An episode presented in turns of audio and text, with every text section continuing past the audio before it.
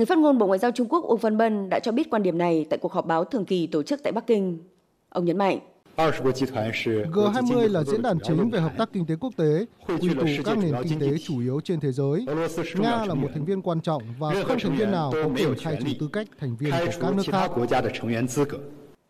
Theo người phát ngôn, cuộc chiến chống COVID-19 toàn cầu hiện đang ở giai đoạn then chốt. Sự phục hồi kinh tế thế giới còn yếu, sự bất ổn và không chắc chắn đang gia tăng. Trong bối cảnh đó, G20 có trách nhiệm quan trọng trong việc lãnh đạo cuộc chiến chống đại dịch toàn cầu, hoàn thiện quản trị kinh tế toàn cầu và thúc đẩy sự phục hồi ổn định của nền kinh tế thế giới.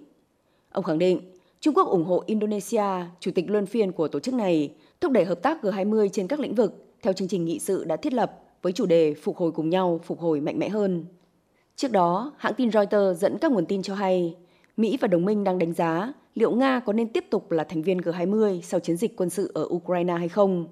Tuy nhiên, nguồn tin cũng nhấn mạnh, nỗ lực loại Nga khỏi G20 sẽ bị nhiều nền kinh tế trong nhóm phủ quyết, trong đó có Trung Quốc, Ấn Độ, Ả Rập Xê Út và những nước khác. Cùng ngày, Đại sứ Nga tại Jakarta cho biết, Tổng thống Nga Putin dự định tham dự hội nghị thượng đỉnh G20 do Indonesia tổ chức vào cuối năm nay.